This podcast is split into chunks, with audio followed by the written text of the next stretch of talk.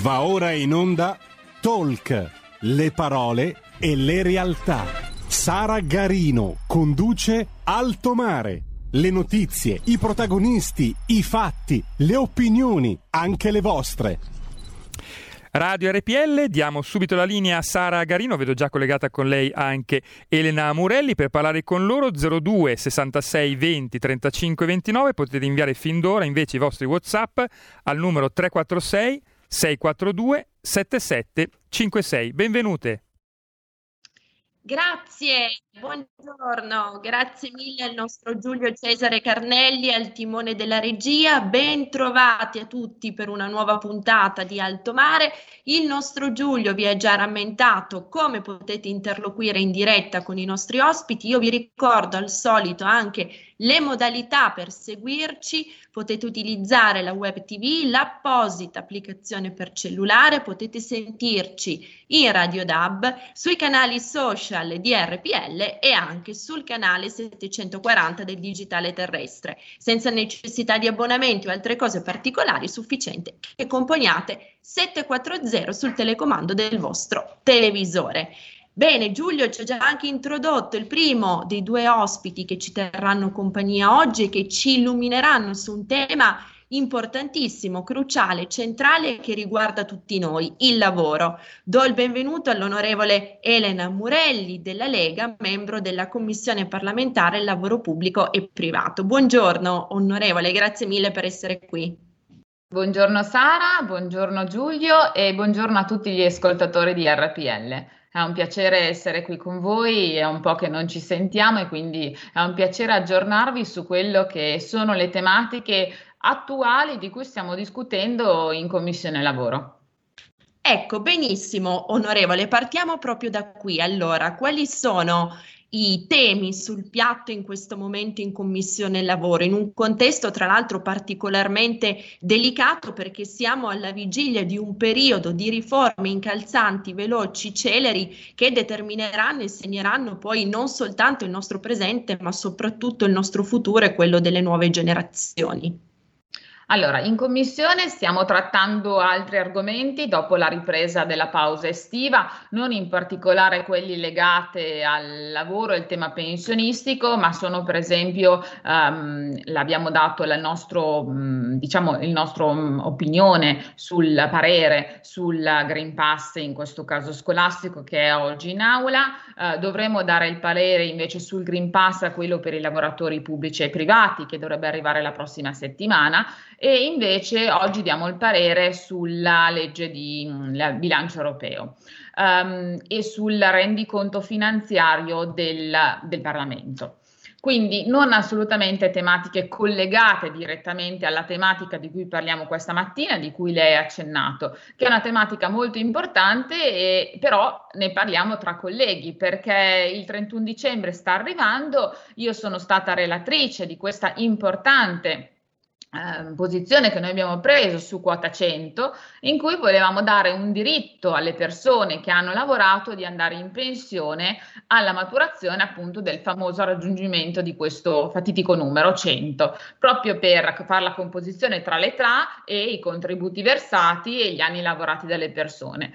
Naturalmente eh, il, l'accordo era che si poteva vagliare quella che era la possibilità di rinnovo di questa quota 100, per noi è un diritto fondamentale e mm, stanno facendo le barricate dicendo che non ci sono i soldi, ma invece i soldi ci sono perché proprio nella um, dossier che ci è arrivato in commissione lavoro sul rendiconto finanziario del, um, del Parlamento, um, abbiamo letto che quota 100 non ha raggiunto, non ha speso tutti i soldi che uh, erano stati stanziati per questa manovra fino a dicembre 2021. Le richieste sono state tante, ma sono state inferiori rispetto alle prospettive. Esattamente sono state 370.000 le domande sono state accolte l'86%, quindi 278.000 persone hanno fruito di quota 100 e quindi siamo contentissimi che 278.000 persone sono andate in pensione grazie a questo importante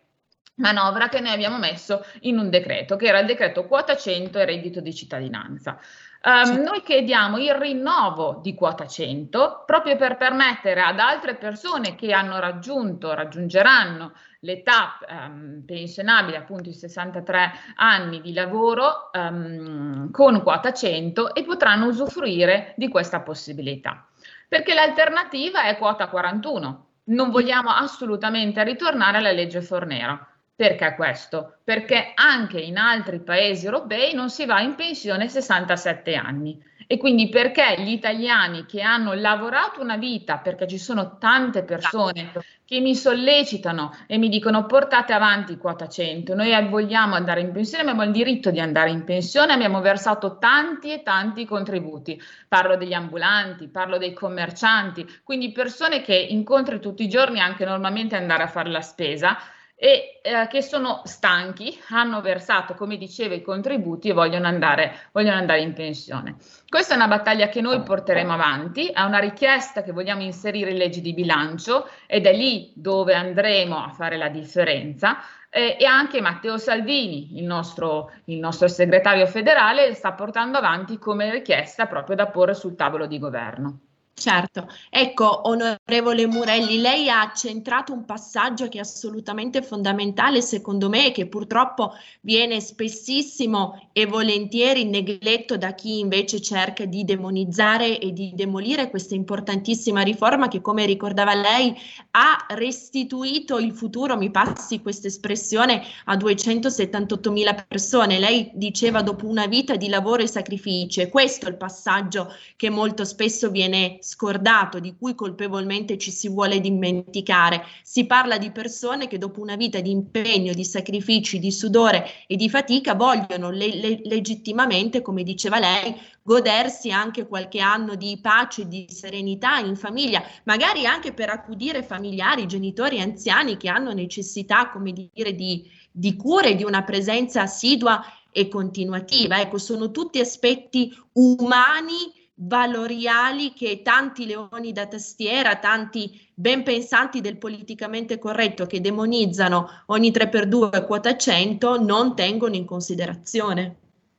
Assolutamente sì, basta confrontarsi con eh, persone che fanno lavori tradizionali, normali, molto spesso usuranti, che condividono appieno questa idea e ci chiedono andate avanti, perché è il nostro diritto andare in pensione, abbiamo versato i contributi, siamo stanchi e vogliamo andare in pensione al più presto e quota 100 è una finestra, una speranza che noi abbiamo dato a queste persone, proprio perché con la legge Fornero si tornerebbe indietro e queste persone andrebbero in pensione più tardi e come dice lei invece si dedicherebbero il loro tempo ad altro, magari anche solo facendo volontariato, cosa molto importante perché anche il tessuto italiano è tenuto in piedi anche da persone che fanno volontariato in tutti i settori. Il settore terziario è molto importante in Italia, oltre che quanto lei ha accennato che possono accudire i nipoti, per esempio grazie a tante persone che sono i nonni e senza di quelli il nostro sistema lavorativo non potrebbe andare avanti, possono invece accudire i loro genitori anziani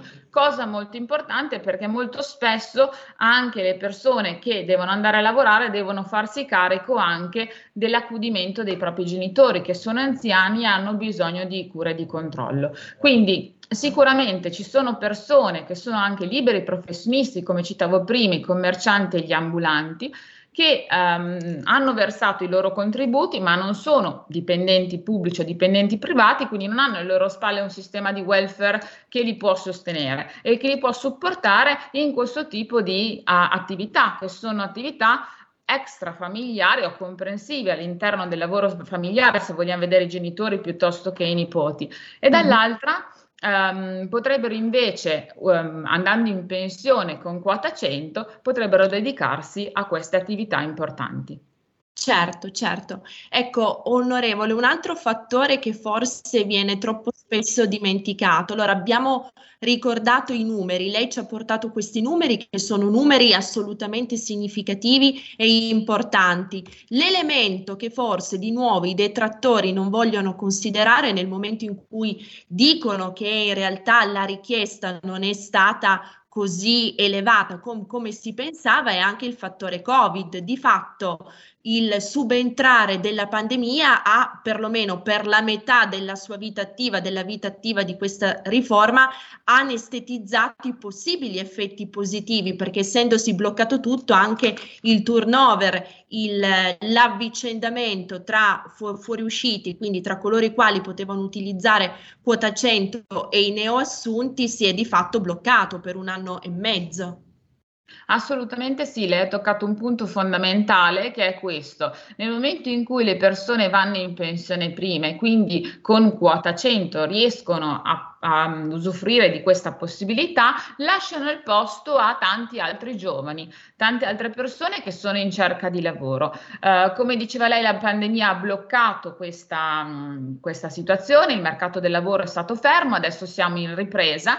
Abbiamo visto che anche i centri per l'impiego hanno fatto fatica a fare un match tra domanda e offerta, ma abbiamo visto che con la ripresa dell'economia ci sono molti, molti settori che stanno assumendo. Io penso per esempio al settore metallurgico, al settore meccanico, dove non ci sono licenziamenti, ma bensì sentendo le percentuali di Confindustria assumeranno con il 39%.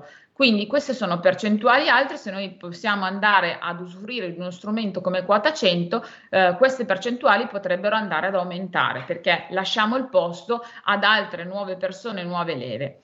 Altro punto importante è utilizzare le maestrie, perché ci sono persone che vanno in pensione, ma rimangono poi a disposizione e bisogna sfruttare le loro conoscenze, le loro competenze che hanno sfruttato, che hanno, scusate, maturato in questi anni per poter um, affiancare i giovani nel loro futuro lavorativo.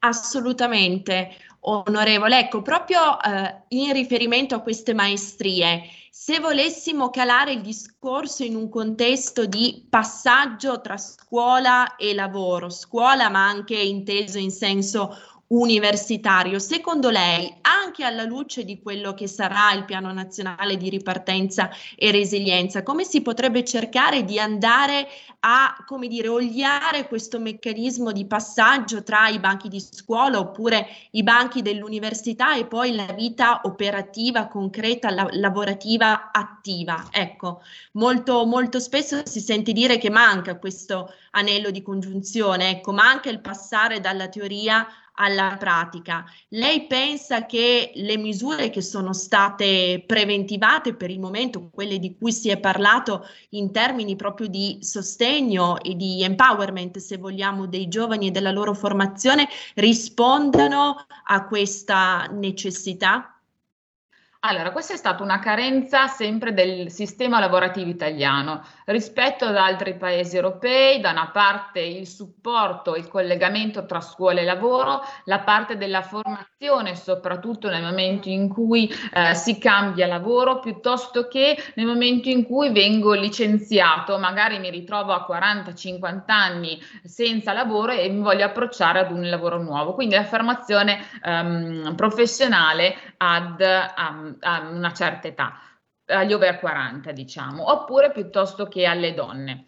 Uh, queste sono state delle mancanze che in questi anni hanno portato a situazioni critiche nel nostro sistema lavorativo, disoccupazione a livello giovanile, disoccupazione anche um, femminile e in questi anni è cresciuta anche um, purtroppo con la pandemia.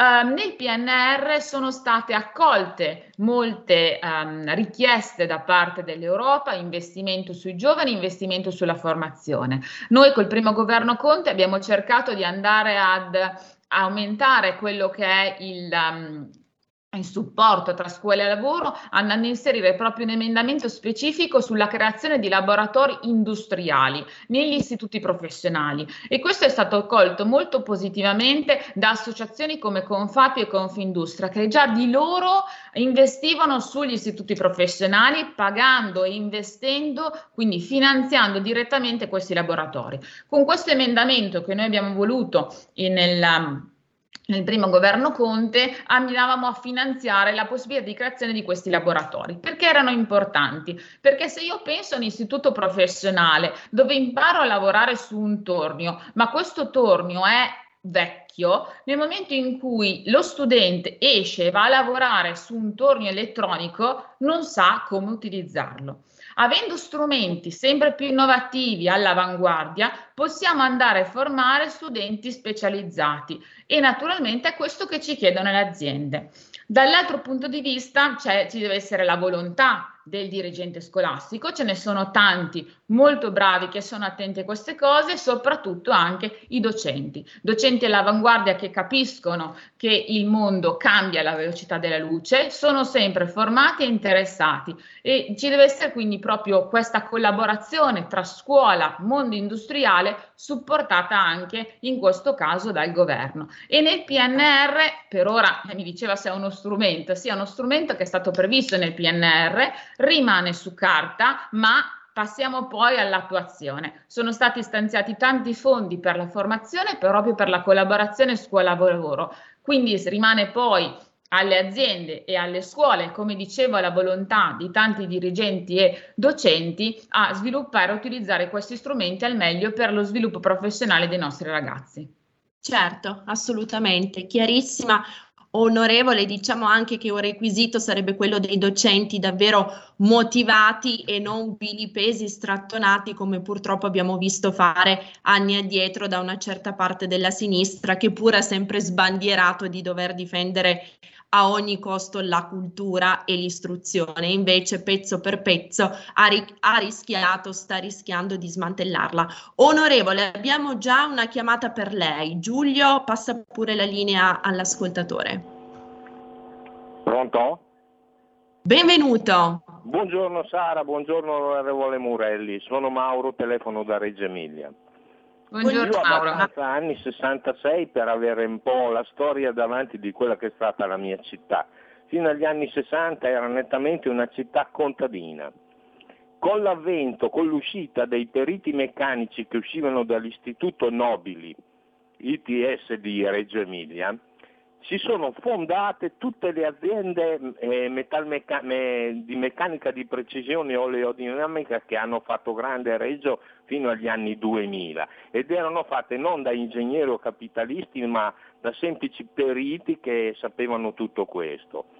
Ora, tutto questo la scuola, almeno l'istituto tecnico qua di Reggio Emilia, l'ha cancellato perché sono completamente avulsi da qualunque tipo di lavoro che possano fare. C'è da dire che con l'avvento nelle scuole, eh, lei diceva bene lei, con un tornio vecchio, ora io ne ho abbastanza esperienza perché ho fatto un altro settore ma avevo una partecipazione in un'azienda che lavorava su rettifiche e fresatrici.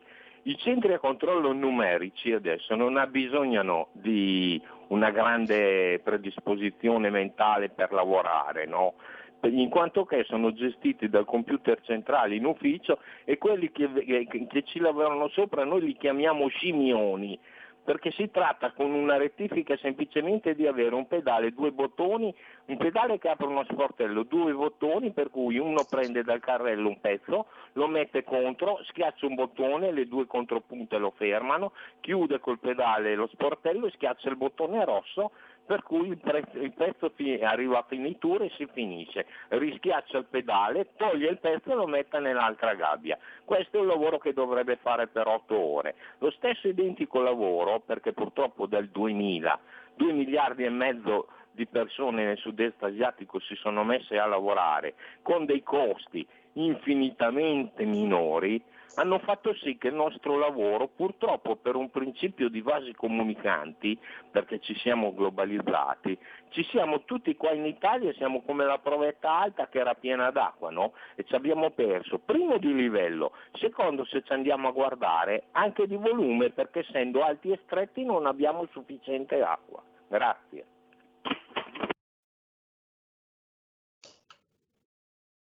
Sara, non ti sento più, ti ho perso. Sara, il muto. È vero, sono, sono in mute, scusate, ero in mute.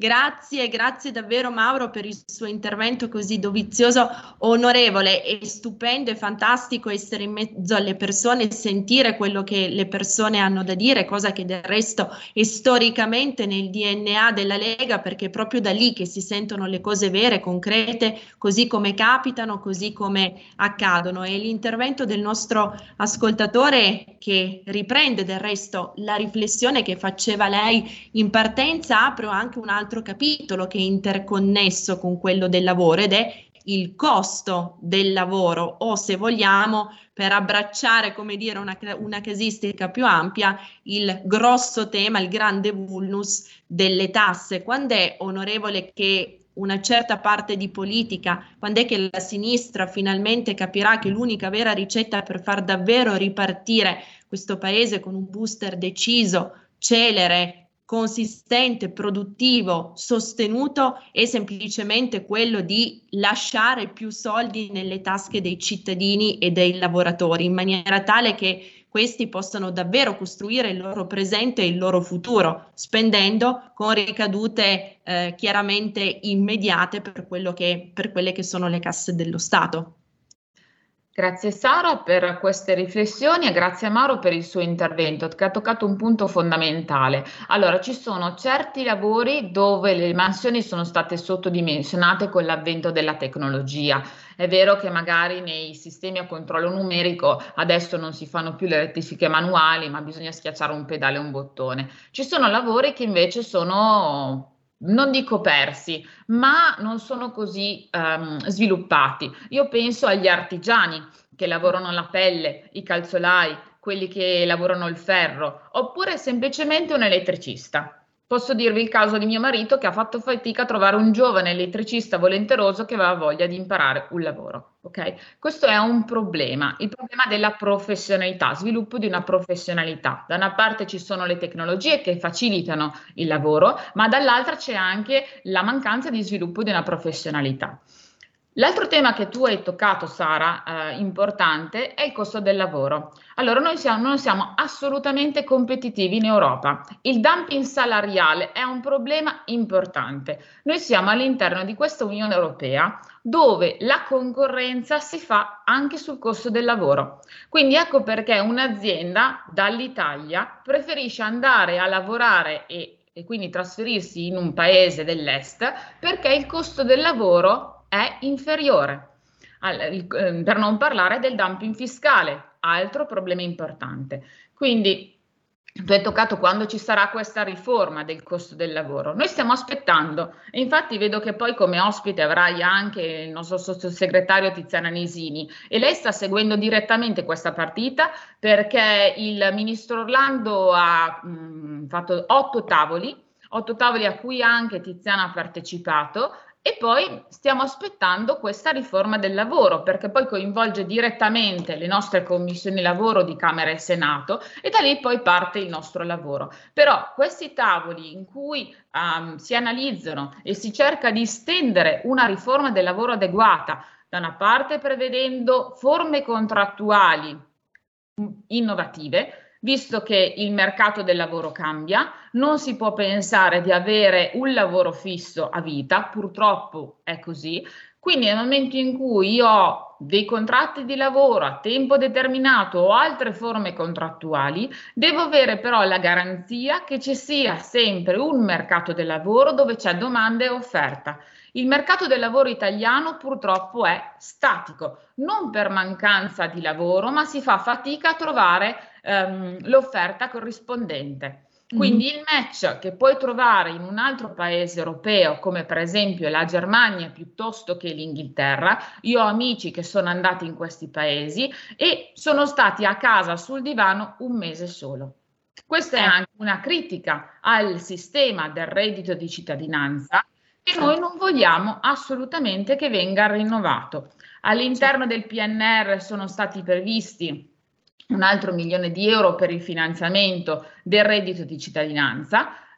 A mio avviso invece è una manovra che non funziona e lo dice anche il dossier che abbiamo ricevuto la scorsa settimana alla Camera sul rendiconto appunto finanziario del, del governo e uh, dice che è una manovra di politica attiva che non funziona, perché quella non è una politica attiva, è una politica passiva e solo forma di assistenzialismo proprio perché i centri per l'impiego non funzionano al 100%, non c'è questo match tra domanda e offerta, come invece esiste in altri paesi. In altri paesi europei c'è questa possibilità e eh, come dicevo appunto questa è una delle carenze del nostro sistema. Quindi nel momento in cui io non prevedo forme contrattuali di lavoro fisso permanente a tempo indeterminato per tutti, sono anche disposto a cambiare lavoro, ma dietro devo avere un sistema che da una parte mi garantisce il match tra domanda e offerta e mi supporta dal punto di vista della formazione professionale. Hai sempre i microfoni mute, Sara. Oh, grazie. Prego. Onorevole Murelli, resti con noi, eh, ci salutiamo per un minuto di pausa pubblicitaria, poi rientriamo per il secondo blocco di Alto Mare con lei naturalmente e anche con il sottosegretario di Stato al lavoro Tiziana Nisini, con la quale insieme a, a lei eh, svilupperemo ulteriormente tutta questa messe di argomenti assolutamente pregnanti, centrali che ci ha presentato finora. 60 minuti di pausa e rientriamo in studio. Grazie, 60 secondi.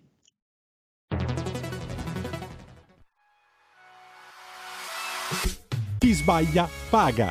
Ci metto la firma. Referendum giustizia. 1. Riforma del CSM. Stop allo strapotere delle correnti. 2. Responsabilità diretta dei magistrati. Più tutele per i cittadini. Chi sbaglia paga. 3. Equa valutazione dei magistrati. I magistrati non possono essere controllati solo da altri magistrati. 4. Separazione delle carriere dei magistrati. Stop alle porte girevoli per ruoli e funzioni. 5. Limiti agli abusi della custodia cautelare. Per una giustizia giusta è un equo processo per tutti. 6. Abolizione decreto Severino. Più tutele per sindaci e amministratori. Firma anche tu ai gazebo della Lega nelle piazze e in tutti i municipi d'Italia. Trovi tutte le informazioni sul sito legaonline.it. Chi sbaglia paga. Ci metto la firma. Referendum giustizia.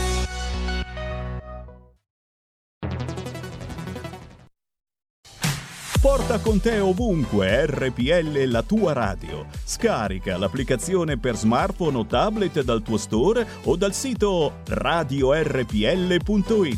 Cosa aspetti?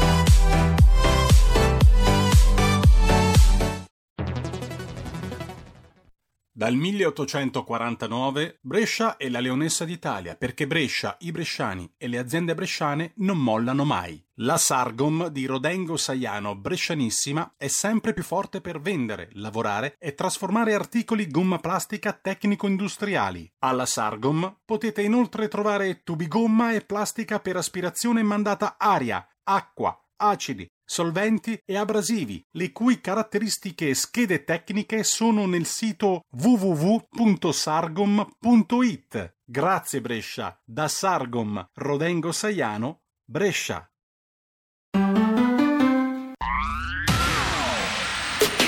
La radio si modifica, semplifica, da plus la musica purifica. Dove vuoi, dove vuoi, con chi vuoi, rilassati e vai. La digital radio non ti molla mai. Mi abbandono in questo viaggio, digitalizzo la frequenza con il suono che non spasso. Se penso a prima non ci credo, yo. Da plus è la svolta, qui lo dico e qui lo spiego.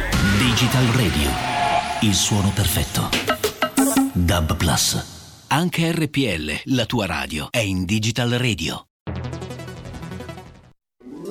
Stai ascoltando RPL. La tua voce libera, senza filtri né censura. La tua radio. Radio RPL 0266 20 35 29 se volete intervenire. E Sara, abbiamo un'ascoltatrice per te. Grazie mille, c'è stato un avvicendamento alla regia, ben trovato Federico, grazie anche a grazie. te sempre per il tuo supporto. Hai già ricordato i numeri, c'è un'ascoltatrice in collegamento, quindi le diamo subito la parola, però prima vorrei salutare l'onorevole Tiziana Nisini della Lega, sottosegretario di Stato al lavoro e alle politiche sociali, che è in collegamento con noi. Buongiorno, sottosegretario. Buongiorno Sara, buongiorno e buongiorno a tutti gli ascoltatori di RPL. Grazie mille per la disponibilità. Sentiamo l'ascoltatrice che è in collegamento e poi veniamo subito da lei. Anzi, due ascoltatori abbiamo, quindi Federico, Pronto? passameli in batteria. Chiedo soltanto al pubblico di fare interventi celeri perché il sottosegretario potrà permanere con noi per un quarto d'ora in maniera tale da darle la possibilità di rispondere. Prego. Grazie, buongiorno Valeria Parabiago. Allora, io ho, ho acceso da poco. Quando ho... Pronto? La sentiamo, la, la ecco, sentiamo Valeria. È andata via per un attimo la voce, vabbè.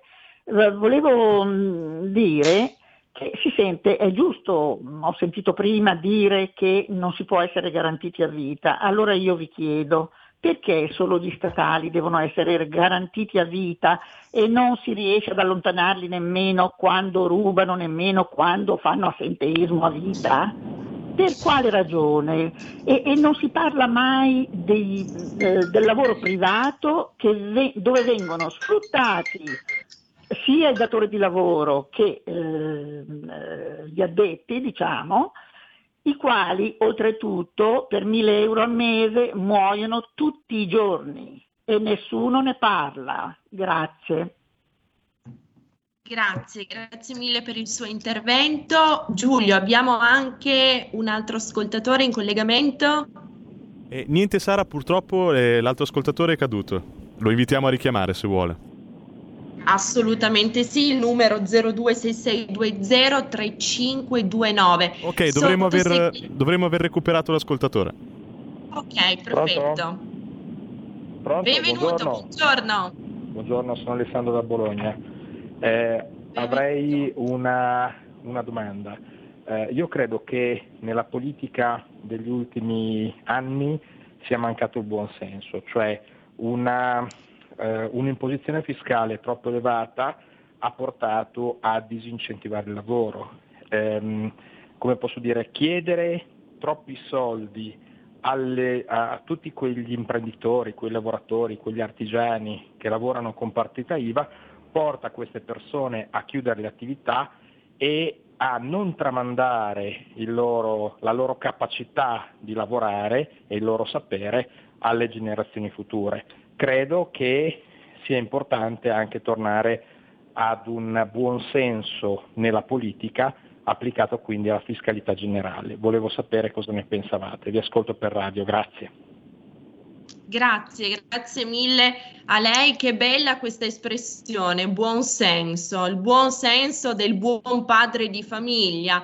Lo diceva già un grande liberale, Luigi Einaudi, il compianto presidente Einaudi, una parola ripetuta, spessissimo ripetuta dalla Lega, ma che purtroppo fatica ad attecchire a 360 gradi anche all'interno di altre compagini politiche. Eh, sottosegretario Nisini, due interventi degli ascoltatori eh, riassumono in maniera efficacissima i tanti argomenti che nel primo blocco ci ha già evidenziato l'onorevole Murelli. Eh, che cosa ci può dire in proposito? Che cosa risponde allora, al nostro pubblico? Dove andrà il lavoro dei prossimi anni? Allora, io non ho sentito, alla prima domanda mi è caduta la linea telefonica, ho sentito parte della seconda, comunque credo di aver capito il, il, ci deve essere un cambio di passo soprattutto nel mondo del lavoro. Negli ultimi mesi abbiamo visto come, come sono emerse le tante criticità e le tante problematiche del mondo del lavoro, ci siamo resi conto che non siamo pronti per quanto ci richiede anche il piano nazionale di ripresa e resilienza. Noi siamo per un abbattimento delle tasse, non vogliamo un'aggiunta di tasse, noi siamo per fare delle riforme, delle riforme semplici e mi collego anche alla riforma delle pensioni che è un tema molto dibattuto, una riforma delle pensioni che è importante anche perché deve generare un cambio generazionale. Noi siamo per mandare le persone per far uscire le persone dal mondo del lavoro ad un'età accettabile, come quota 100, 62 anni, mantenere i 62 anni di uscita dal mondo del lavoro e non i 67 come richiesto dalla legge Fornero a cui andremo incontro dal 1 gennaio 2022. Noi siamo per portare avanti delle politiche attive, politiche attive che mettano al centro del lavoratore la formazione, che servano anche... Sottosegretario... Pronto? Sì, sì, sì, la sentiamo. Si era persa per un attimo la comunicazione, Ah, ma la sentiamo. Queste, queste politiche attive che mettono dentro anche questi ragazzi i- che vengono chiamati NIT, sono ragazzi che sono lontani dal mondo del lavoro, non vogliono lavorare, non hanno interesse, non studiano, non stanno facendo corsi di formazione. Abbiamo visto come nel 2020 hanno visto radicalmente il reddito di cittadinanza perché anziché avvicinare le persone al mondo del lavoro, ahimè, le ha allontanate. Le ha allontanate l'abbiamo visto anche nella stagione estiva come il mondo ricettivo, alberghiero, turistico in generale, anche il mondo dell'agricoltura non trovava persone per la stagione, ovviamente nel rispetto dei contratti, ma il reddito di cittadinanza andrà ridimensionato, andrà lasciato solamente a quella fascia di popolazione che non è in grado di entrare o rientrare nel mondo del lavoro, ma tutti coloro che sono di rientrare nel lavoro con una formazione obbligatoria non, non dovranno più ricevere il reddito di cittadinanza, ma lavorare. Questo è un problema vero, una questione che tutte le parti politiche devono fare. Bisogna abbandonare in questa fase l'ideologia politica, bisogna mettere sul piatto tutto ciò che ha funzionato e tutto ciò che non ha funzionato. I centri per l'impiego non hanno funzionato, è indispensabile che ci sia una sinergia importante con il mondo privato, il settore privato, per andare a cogliere tutte le richieste del mondo del lavoro e dare risposta al anche ai lavoratori. Certo, certo. Questo, questo passaggio che ci ha fornito sul reddito di cittadinanza, tra l'altro, va a riprendere ciò che efficacemente ha evidenziato nel primo blocco anche l'onorevole Murelli, cioè l'importanza anche di dare, eh, come dire, tutta l'importanza e tutto il credito, tutto il giusto, la giusta aurea, la giusta sfera di, di orgoglio e di soddisfazione al tema del lavoro. Quindi il reddito di cittadinanza sotto questo punto di vista disincentiva, ha disincentivato fortemente e svilisce il senso stesso di lavoro, no? Perché, eh, perché- facendo in modo che... Prego, prego, No, sotto, volevo aggiungere una cosa, ma guardi, lo faccio, guarda Sara, lo faccio più da mamma.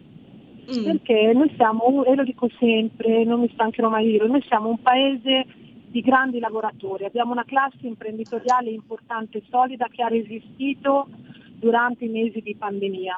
Noi abbiamo tutti questi ragazzi che si devono approcciare al mondo del lavoro, che anziché imparare a rimboccarsi le maniche e a cominciare a lavorare, a capire qual è il sacrificio del tempo rubato al tempo libero, scusate il giro di parole, ma si stanno abituando ad ottenere una retribuzione senza lavorare. Questo è un fenomeno sociale che già la società di oggi che eh, diciamo rinchiude gran te- per gran parte del tempo i nostri ragazzi nei telefonini, nei tablet, nei computer. È un discorso banale, però anche qui ho fatto una riflessione importante, perché questi ragazzi stanno imparando che si può percepire un- una sorta di reddito anche senza andare a lavorare. Questo diventerà una piaga sociale importante a cui si deve porre rimedio subito e immediatamente. Bisogna ritornare a, come- a quello che siamo, dei grandi lavoratori che, eh, che lavorano, producono e rendono grande il nostro paese, come la nostra classe imprenditoriale.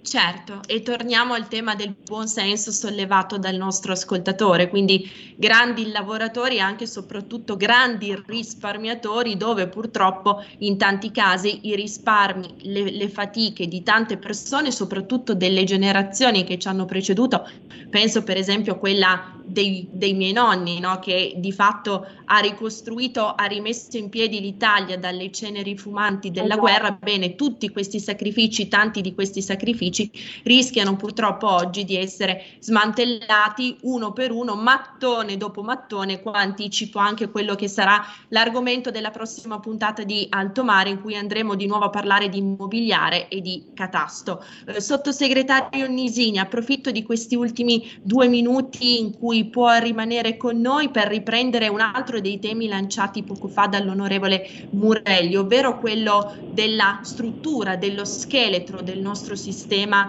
del lavoro. Un sistema statico, ci diceva l'onorevole Murelli, che deve naturalmente adeguarsi ai tempi e soprattutto a, che, a quelli che sono gli stravolgimenti portati dal Covid, ma anche un sistema che oltre ad essere statico nella sua staticità è molto precario. I dati, gli ultimi dati pubblicati ieri in una nota congiunta di Istat, IMS, INAIL, AMPAL e Ministero del Lavoro fotografano uno scenario in cui in Italia ci sono ben 985 accordi collettivi, quindi una messa, un ginepraio di norme e di codicilli all'interno dei quali poi naturalmente non si fa che amplificare tutta questa confusione normativa che anche qui svilisce, depaupera e riduce quello che è il senso e il significato profondo del lavoro, facendo tra l'altro eh, aumentare e proliferare, come è facile immaginare, anche i contratti con una retribuzione pesantemente sotto, sotto soglia. Ecco,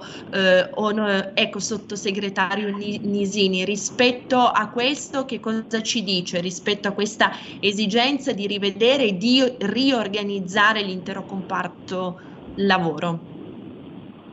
Allora, verissimo, il, il mondo del lavoro, ma tutto, tutta la nostra normativa ha bisogno di una semplificazione, ci vogliono meno norme, più semplici e più chiare, perché molto spesso, me lo dico anche con spirito critico nei confronti del governo, che molto spesso le, si aggiungono norme che anziché facilitare aumentano le difficoltà, aumentano la buro- burocrazia rendono più dif- difficoltoso anche l'accesso da parte delle realtà, soprattutto quelle medie piccole che compongono la quasi totalità del nostro sistema economico e produttivo. Ci vuole semplificazione, noi come Lega siamo per la semplificazione, lo stiamo portando avanti anche con emendamenti, non è semplice perché le leggi in Italia, i decreti, i decreti regi, uscito, sono usciti sulla stampa ieri dei numeri importanti, ma vanno ridotti, vanno semplificati. Le nuove normative, visto che abbiamo l'occasione del PNRR che non deve rimanere un libro dei sogni, ma deve essere messo in pratica,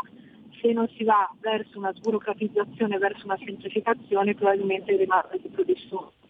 E questo non, non, ce lo possiamo permettere. Allora le idee ci sono, di riforme ci sono, ma vi faccio un esempio. Riforma delle pensioni, se il tempo stringe la legge di bilancio si avvicina. Se non siamo in grado di fare una riforma strutturale o comunque farla veloce per farla male, allora noi abbiamo proposto, proroghiamo per un anno quota 100, dove le regole la normativa è già scritta con un costo sostenibile per lo Stato e lavoriamo per una riforma strutturale che dia beneficio ai cittadini. Non si può sempre pensare quanto costa lo Stato, è vero che ci vuole sempre l'occhio e attenzione alla finanza pubblica, ma bisogna anche farsi le priorità. Questo, bisogno, questo Paese ha bisogno di l'età media della classe dei, lavoratori ha bisogno di mettere nel mercato del lavoro i giovani, a pari passo con le politiche attive ha bisogno di formare questi giovani, ha bisogno di rendere appetibile il mondo del lavoro questi ragazzi per poter eh, ringiovanire un po' questa società, ma anche per portare occupazione. Sappiamo tutti che durante il Covid le fasce più svantaggiate, quelle che hanno subito di più, sono state quelle dei giovani, quelle delle donne e quelle dei disabili tutte le politiche devono andare nella direzione di tutti i lavoratori per carità, ma con un'attenzione particolare ai giovani, alle donne e ai disabili. Gli strumenti, le direttive ci sono, basta metterle in pratica, vanno messe in pratica in maniera chiara, semplice e che siano accessibili a tutti con, con facilità e semplificazione. Certo, grazie, grazie davvero sottosegretario per averci richiamato in sintesi quella che è l'improcrastinabilità della prima e più importante di tutte le riforme, la semplicità, davvero una, un bellissimo modo, una bellissima espressione per sottolineare quello che davvero va fatto in questo paese. Grazie mille e alla prossima, naturalmente. Alla prossima, alla prossima, arrivederci. Grazie, grazie mille. Buon lavoro, sottosegretario. Onorevole Murelli, rientriamo con lei. Mi dice Giulio, anzi mi dice Federico dalla regia che abbiamo ancora un'ascoltatrice in collegamento. Quindi Federico, passaci subito eh, il pubblico in maniera tale che poi l'onorevole Murelli possa rispondere e concludere la puntata. Pronto? Benvenuta. Buongiorno, sono Lola da Monza. Ascolti, le volevo dire, dato che la signora precedente gli ha fatto una domanda ben precisa, ma lei non ha posto la domanda al sottosegretario che se n'è andato, cioè quella del lavoro garantito agli statali e il lavoro invece che non ci, ci dobbiamo aspettare garantito per dire dalla, dall'oper, da, diciamo, dall'operaio normale, cioè non aspettarti un lavoro sempre garantito invece quello del, dello statale lo consideriamo sempre garantito. Questa domanda gliel'ha fatta la signora precedente ma lei non gliel'ha posta al sottosegretario, mi interessava sapere la risposta anche perché lei magari, scusi se glielo dico, dice di fare veloce noi come utenti quando facciamo le domande, ma lei è molto prolissa poi nel portare a termine i suoi discorsi. La ringrazio e buona giornata. Grazie, grazie mille, grazie anche per l'osservazione. C'è l'onorevole Murelli però qua che può rispondere. Grazie Sara, ringrazio l'ascoltatrice sì, è vero, è una domanda un po' difficile da rispondere perché la penso come gli ascoltatori, perché dobbiamo garantire da una parte il lavoro e i diritti um, ai lavoratori pubblici e invece chiedere sacrifici continuamente al lavoratore privato. Ve lo dico anche da donna, da donna nel momento in cui io vedo la differenza se una donna vuole avere dei figli e ha un lavoro in un settore pubblico rispetto a un un settore privato. La maternità è completamente diverso il trattamento che c'è. Quindi benvenga qualsiasi tipo di proposta e di osservazione che possa andare a conciliare quello che è un bilanciamento tra un lavoro privato e un lavoro pubblico e dall'altra che possa continuamente permettere alle persone una vita normale e una prospettiva per il futuro. Certo, anche perché questa, questa sorta di sperequazione, di asimmetria no? che giustamente i cittadini, che tutti noi riscontriamo tra lavoro statale da una parte e lavoro privato è un qualcosa che se vogliamo, onorevole Murelli, è andato ad acuirsi ulteriormente con il Covid e anche con tutte le eh, innovazioni relative allo smart working che davvero nell'ultimo periodo, nell'ultimo anno e mezzo è dilagato e che oggettivamente hanno senz'altro favorito e impattato maggiormente su, eh, sulla, sulla sfera, sul comparto pubblico rispetto invece a tanti altri settori e comparti del privato.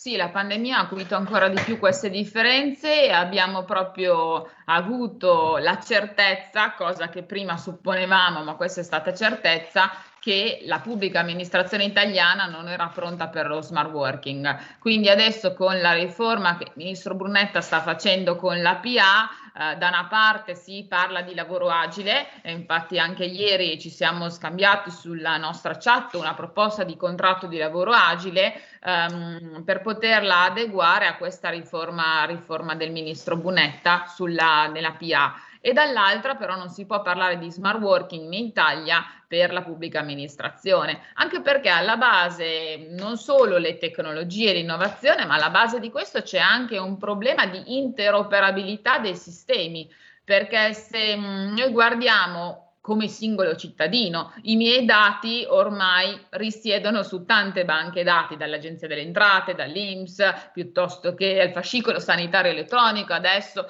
ma quando invece devo andare a fare domanda per un altro servizio, come per esempio la mensa scolastica, devo reinserire tutti i dati. Quindi Certo. Nel momento in cui ci, ci fosse interoperabilità dei sistemi, questo è un altro problema che esiste in Italia, tutto questo non, sarebbe molto più facile. Dall'altra c'è appunto il problema delle, delle tecnologie e della professionalità eh, nella pubblica amministrazione.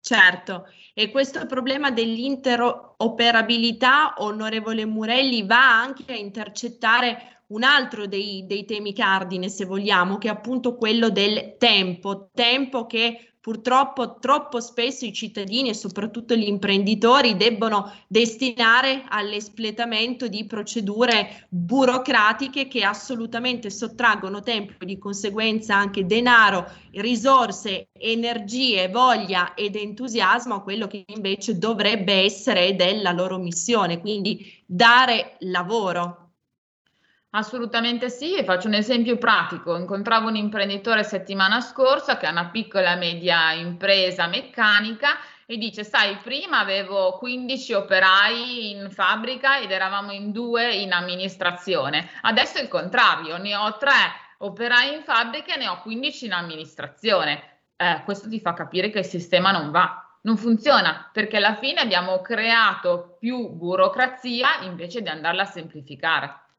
Certo, assolutamente. Onorevole Murelli, siamo ai saluti, me lo conferma anche Federico in regia. Grazie mille per la sua partecipazione. Naturalmente aspettiamo anche lei per una prossima puntata di Alto Mare, sperando di andare a discutere di, come dire, una situazione in fase di netto miglioramento, con dei dati più, più positivi da commentare.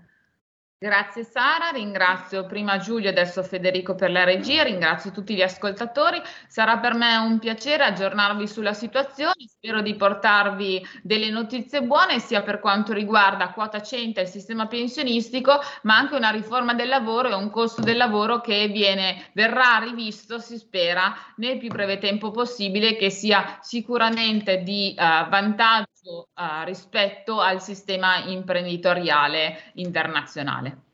Certo, grazie infinite. Onorevole, intanto oggi ci ha portato lei insieme al sottosegretario Nisini tantissima chiarezza che è sempre importante in questo periodo, mi lasci dire, lo è a maggior ragione di più. Quindi grazie, grazie davvero, grazie a Giulio Cesare e a Federico al timone della regia, grazie a tutto il pubblico che è intervenuto. Come dico sempre alla fine, siate i vostri sogni, noi ci risentiamo per la prossima puntata di Alto Mare, giovedì 18.30 e 19.30 parleremo di immobili e di catasto.